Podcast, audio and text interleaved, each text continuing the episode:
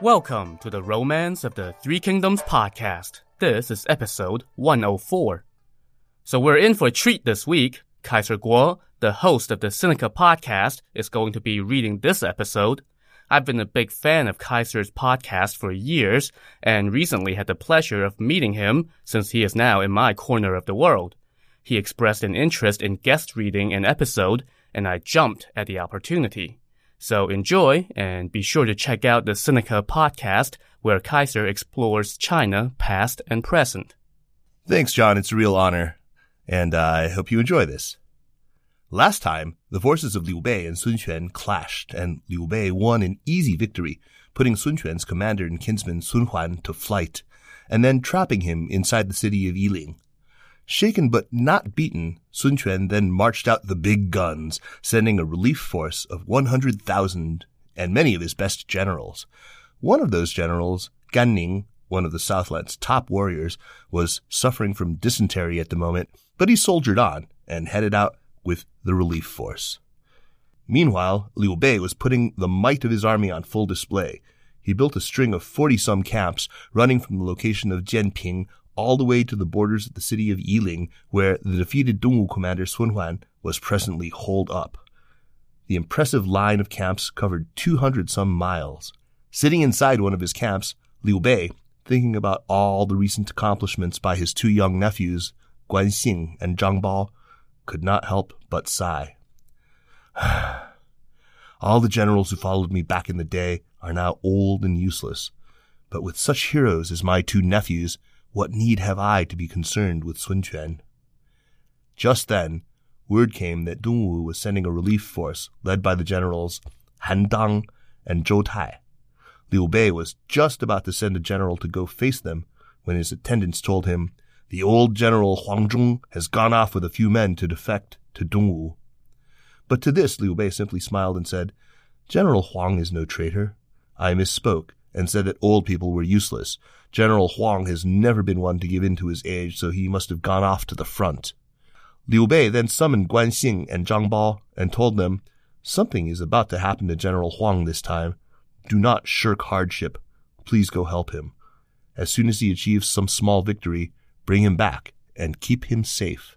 Guan Xing and Zhang Bao accepted their orders, took their leave, and went to catch up to Huang Zhong. So let us catch up to Huang Zhong as well. Just as Liu Bei suspected, the old warhorse overheard Liu Bei talking about how the old generals were all useless, so he stormed off in a huff, with just five or six personal guards. He headed straight for the camp at Yiling, where he was greeted by the officers Wu Ban, Zhang Nan, and Feng Xi, and they asked him what he was doing there. I have accomplished much since joining His Highness at the city of Changsha, Huang Zhong said. Even though I am past seventy, I can still eat plenty of meat. My arms can still wield a strong bow, and I can still ride a fast horse. I'm not old yet. Yesterday, His Highness was talking about how we are all old and useless, so I have come to fight against Dongwu. Watch me cut down their generals, and then tell me if I'm old. And yeah, that was a pretty old man thing to say, but then word came that the Dongwu relief force was approaching, so Huang Zhong immediately hopped on his horse. The other officers tried to talk him out of it, but Huang Zhong basically told them, I was cutting off heads and taking names while you guys were still wearing split bottom pants, and then rode off. Wu Ban quickly ordered Feng Xi to lead some troops to back him up. When the two sides met up, Huang Zhong challenged the Dongwu vanguard general Pan Zhang for combat. Pan Zhang first sent out a lieutenant.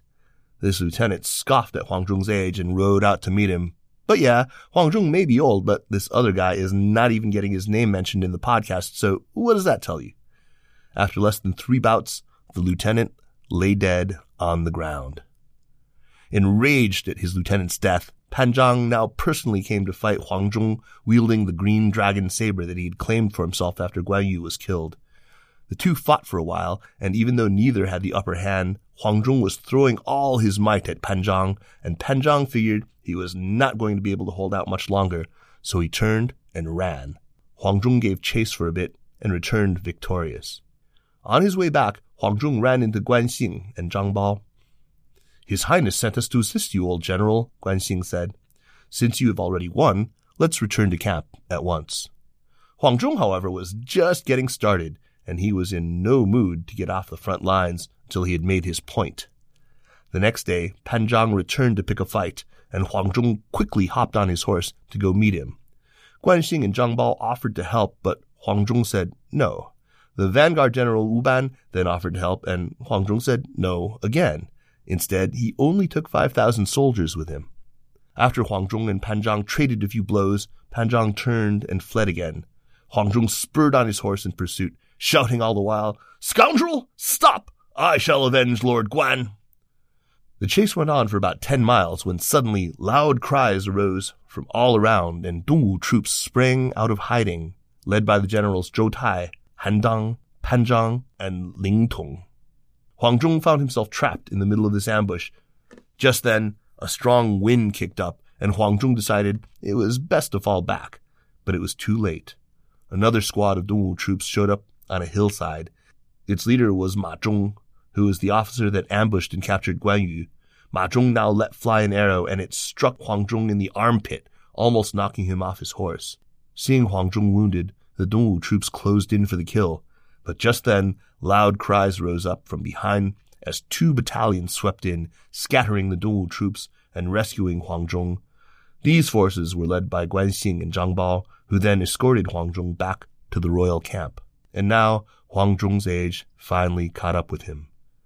Lacking the vigor of a younger man, he suffered greatly from the arrow wound, and soon his condition became critical, prompting a personal visit from Liu Bei. Stroking Huang Zhong's back, Liu Bei lamented, It was my fault that you were wounded. Your servant is but a simple warrior, Huang Zhong replied. I was fortunate to meet your highness. I am seventy-five years old, I've lived long enough. I hope your highness will take care of your health so that you may set your sights on the heartlands. After those words, Huang Zhong slipped into unconsciousness.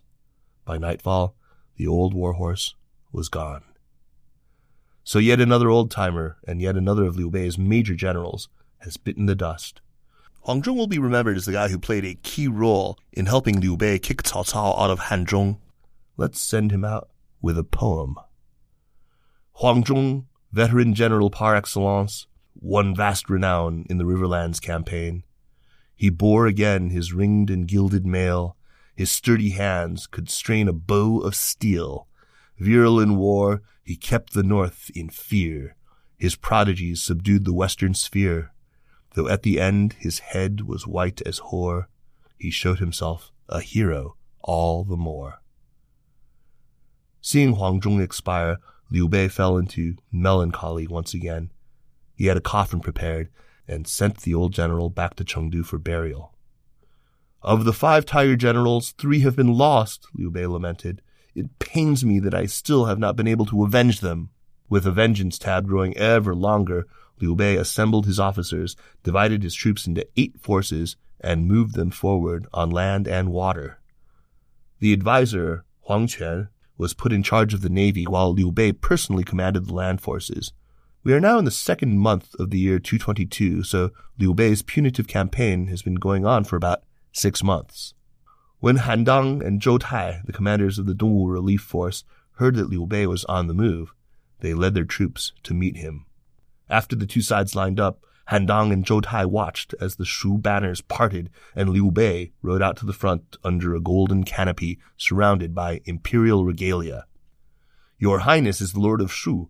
Why do you risk your person so lightly? Han Dang shouted to Liu Bei. If something should go wrong, it would be too late for regrets. Waving his whip, Liu Bei shouted back, You dogs of Dongwu killed my brothers! I swear that I shall not share this heaven and earth with you. Han Dang turned and asked which of his officers wanted to take a run at the enemy. A lieutenant rode out with spear in hand. Behind Liu Bei came Zhang Bao, wielding his own spear and letting out a mighty roar. That roar alone was enough to drain the courage from his enemy's heart, and the Dongwu lieutenant decided to tuck tail and run. At the same time, the younger brother of the Dongwu commander, Zhou Tai, rode out to his comrade's aid, but Guan Xing rode out and picked him up. A moment later, Zhang Bao let out another roar and stabbed his prey off his horse. The sight of that shocked Zhou Tai's little brother, and Guan Xing took advantage of this momentary lapse to cut him down as well. Guan Xing and Zhang Bao now rode toward Han Dang and Zhou Tai. The two Dongwu commanders decided they did not want any piece of that, so they quickly fell back into their own lines. Seeing this, Liu Bei said, Tigers beget tigers. And with a wave of his whip, he directed his army forward. All eight battalions of Shu troops poured into the enemy, slaughtering them until the ground was littered with the bodies of Dongwu soldiers, and rivers of their blood flowed. While this slaughter was going on, the Dongwu general Gan Ning was recovering from dysentery in his boat. When he heard that the enemy was approaching, he hurriedly mounted his horse, just in time to encounter a squad of barbarian soldiers that Liu Bei had borrowed from the Chang people. Everyone in this group had their hair down and were barefoot, and they wielded bows, crossbows, spears, swords, shields, and battle axes. They were led by their king, Shamuo Ke, who had a bloodshot complexion and bulging green eyes. He wielded a steel spiked mace and wore two bows around his waist. Intimidated by the striking appearance and overwhelming numbers of his forces, Gan Ning did not dare to fight them, and instead turned and ran, but not before Shamuo Ke shot an arrow into his head. Gan Ning fled with the arrow lodged in his skull. After a while, Gan Ning could go no further, and he sat under a large tree, and he died. And to make things really spooky, hundreds of crows flew down from the tree and surrounded his corpse. Later, when Sun Quan heard about Gan Ning's death, he was grief-stricken and buried him with honors while erecting a temple to him. Meanwhile, Liu Bei seized the moment of his victory and gave chase until he had taken the location of Xiaoting. With Dongwu troops scattered and fleeing, Liu Bei decided to call it a day. But then he realized that he couldn't find Guan Xing. And if you're keeping track, this is the second time on this campaign that Guan Xing had gone missing after a battle, so Liu Bei quickly sent Zhang Bao out to look for his brother. So where did Guan Xing run off to this time? Well, he had charged into the Dongwu lines, where he ran into the general Pan Zhang. Remember that Pan Zhang was one of those guys within six degrees of being responsible for Guan Yu's death, so he was on Liu Bei's most wanted list, and definitely on Guan Xing's hit list. Guan Xing pursued Pan Zhang into a canyon but then lost sight of him. Guan Xing searched around for a little while without success. By now it was getting dark, and Guan Xing had gotten lost. Fortunately for him, the moon and the stars were pretty bright on this particular night, so he was able to see a little better as he continued his pursuit. Around nine o'clock that night, Guan Xing came upon a farmhouse and knocked. An old man came out to ask who he was. I am an officer, Guan Xing said. I got lost and stumbled here. Might I beg you for a bowl of rice to sate my hunger? The old man said sure, and he led Guan Xing inside. The main hall was lit by bright candles. In the candlelight, Guan Xing noticed a painting hanging on the wall. It was a painting of his father, Guan Yu.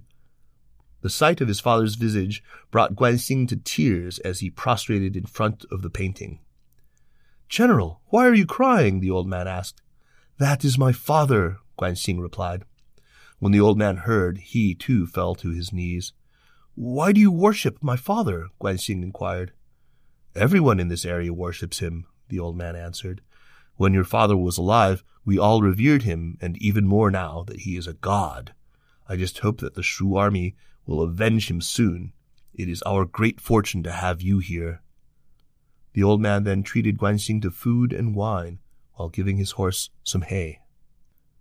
Around midnight, came another knock on the door.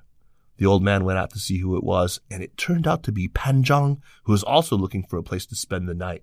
As soon as Pan Zhang set foot inside the hall, Guan Xing spotted his nemesis, grabbed his sword, and shouted, Scoundrel! Stop where you are! Caught off guard, Pan Zhang turned and ran out the door, but suddenly, standing in his path, was a man with a face like a red date, the eyes of a phoenix, eyebrows like silkworms, and a long, beautiful beard clad in a green robe and a golden suit of armor. As this figure approached with hand on sword, Pan Zhang recognized who it was. This was Guan Yu, or, I guess, the spirit of Guan Yu.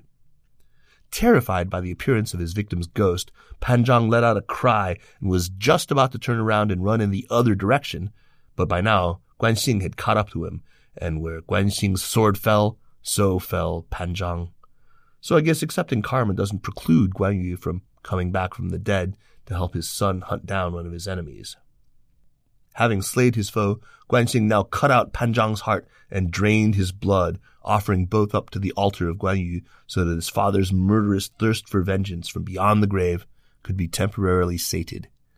What's more, Guan Xing now reclaimed his father's green dragon saber, which Pan Zhang had been using. He then cut off Pan Zhang's head and hung it under the neck of Pan Zhang's horse. This bloody deed done, Guan Xing took his leave and headed back toward camp on Pan Zhang's horse while the old man was left to drag Pan Zhang's body out back for cremation and to scrub all the blood off his floor. Guan Xing had not gone far when he caught the sound of people and horses. Soon, a squad of enemy soldiers arrived on the scene, led by the officer Ma Zhong. Recognizing his commander's head hanging from Guan Xing's horse and seeing Guan Xing wielding the green dragon saber, Ma Zhong was incensed and rode straight toward Guan Xing. For his part, Guan Xing was all too happy to take a few hacks at this guy directly responsible for capturing his father. But this wasn't a one-on-one battle. The 300 some men under Ma Zhong's command surrounded Guan Xing, and soon he was in dire straits. Just then, an army arrived from the northwest, led by Zhang Bao.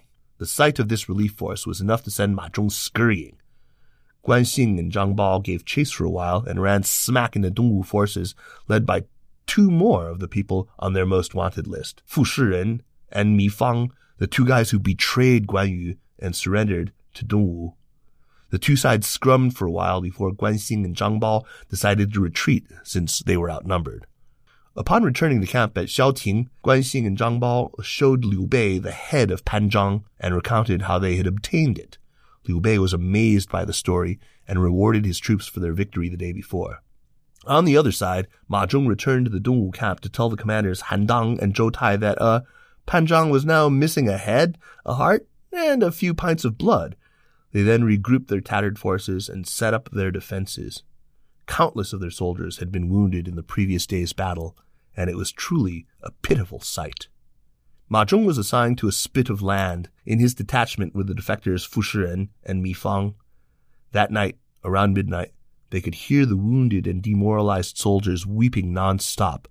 But even more disturbing to Mi Fang were some of the idle chit-chat going on among some of the men, which went something like this. We all used to be in the army of Jing province, but then Lu Meng's scheme cost our general his life. Now the imperial uncle is personally waging this war. Dongwu is done for. It's just a matter of time. The people I despise most are that Mi Fang and Fu Shiren. Why don't we kill those two traitors and go to the Shu camp and surrender? That would be a great service. And then another man chimed in and said, Don't be in a rush. Wait for an opportunity before we make our move. Well, that's not good if you're Mi Fang. So Mi Fang quickly huddled with Fu Shiren and said, The loyalty of the troops is swaying and our lives are at risk. Ma Zhong is the one person that the Lord of Shu despises. Why don't we kill him and bring his head to the Lord of Shu and tell him that we had no choice but to surrender to Dongwu, but then we heard that your highness was coming, so we had to atone for our offense. No, Fu Shiren said. If we go, we'll meet with calamity. Look, the Lord of Shu is generous, humane, and virtuous, Mi Fang said. Besides, his heir apparent is my nephew. On account of me being a relative, he will not harm me. This was enough to convince Fu Shiren, though I'm not sure why, since, hey, Mi Fang might be related to Liu Bei, but Fu Shiren sure wasn't. But in any case, they settled on a plan and prepped their horses first. Around midnight, they sneaked into Ma Zhong's tent and made quick work of him. They then cut off his head and rode towards Xiaoting with a few dozen personal guards. They ran into Liu Bei's pickets, who brought them to see the officers Zhang Nan and Feng Xi, and the two double defectors explained what they were doing there. The next day, Mi Fang and Fu Shiren were brought to the royal camp to see Liu Bei, whereupon they offered up Ma Zhong's head and wept. We really did not have any intention to betray you, they told Liu Bei, but that Lu Meng deceived us telling us that Lord Guan was already dead to trick us into opening our city gates. We had no choice but to surrender. But when we heard that your highness was coming, we killed this scoundrel to help you gain revenge. Please, forgive us. Forgive you? Forgive you? Ha! That's a laugh. I set out from Chengdu long ago, Liu Bei said angrily. Why did you not come to me earlier? It's only now that your situation is dire that you come to try to save yourselves with your deceitful words. If I spare you now, how can I face Lord Guan in the afterlife? Well, that was that. So the whole thing just blew up in the traitors' faces. Liu Bei now ordered Guan Xing to erect an altar to Guan Yu inside the royal tent. Liu Bei personally offered up Ma Zhong's head as a sacrifice. He then ordered Guan Xing to strip the two traitors and force them to kneel in front of the altar. Yeah, you can see where this is going.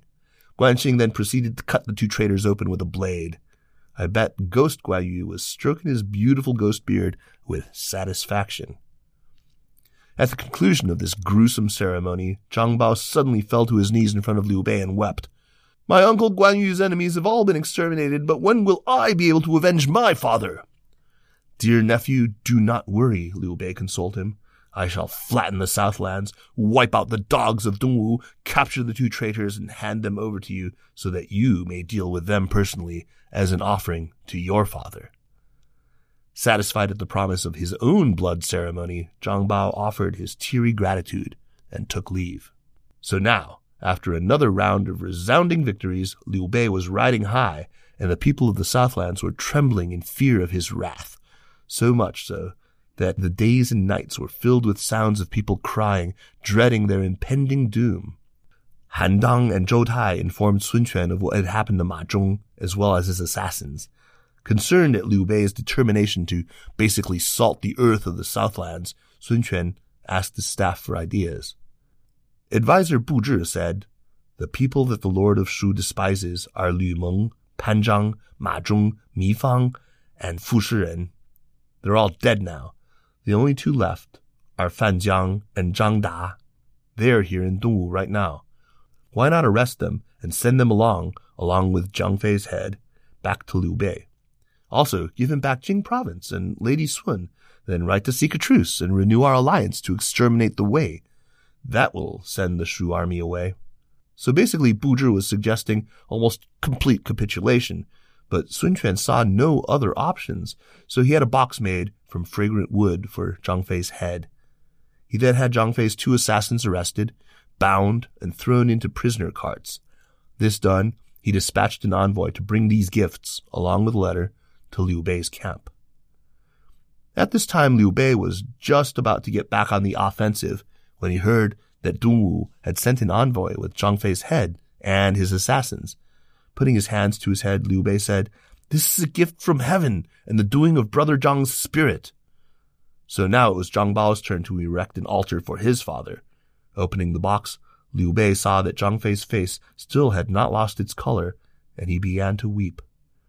Remember here that Zhang Fei was assassinated about six months ago, so you do have to wonder about the actual state of his head. Also, where did Sun Quan keep a severed head for six months without the smell getting really bad? And you can guess what happened next. Wielding a sharp blade, Zhang Bao personally executed the two assassins via the dreaded literal death by a thousand cuts, offering all the little bits and pieces to his father. So Liu Bei has now killed most, if not all, of the main players involved in the death of his brothers by rather bloody and gruesome means. And on top of that, Sun Quan is offering him back his wife, his territory, and an offer of everlasting friendship. So are we cool now? Please say that we're cool now. To see if we're cool now, tune in to the next episode of the Romance of the Three Kingdoms podcast. Thanks for listening. And thanks, John, for giving me this opportunity.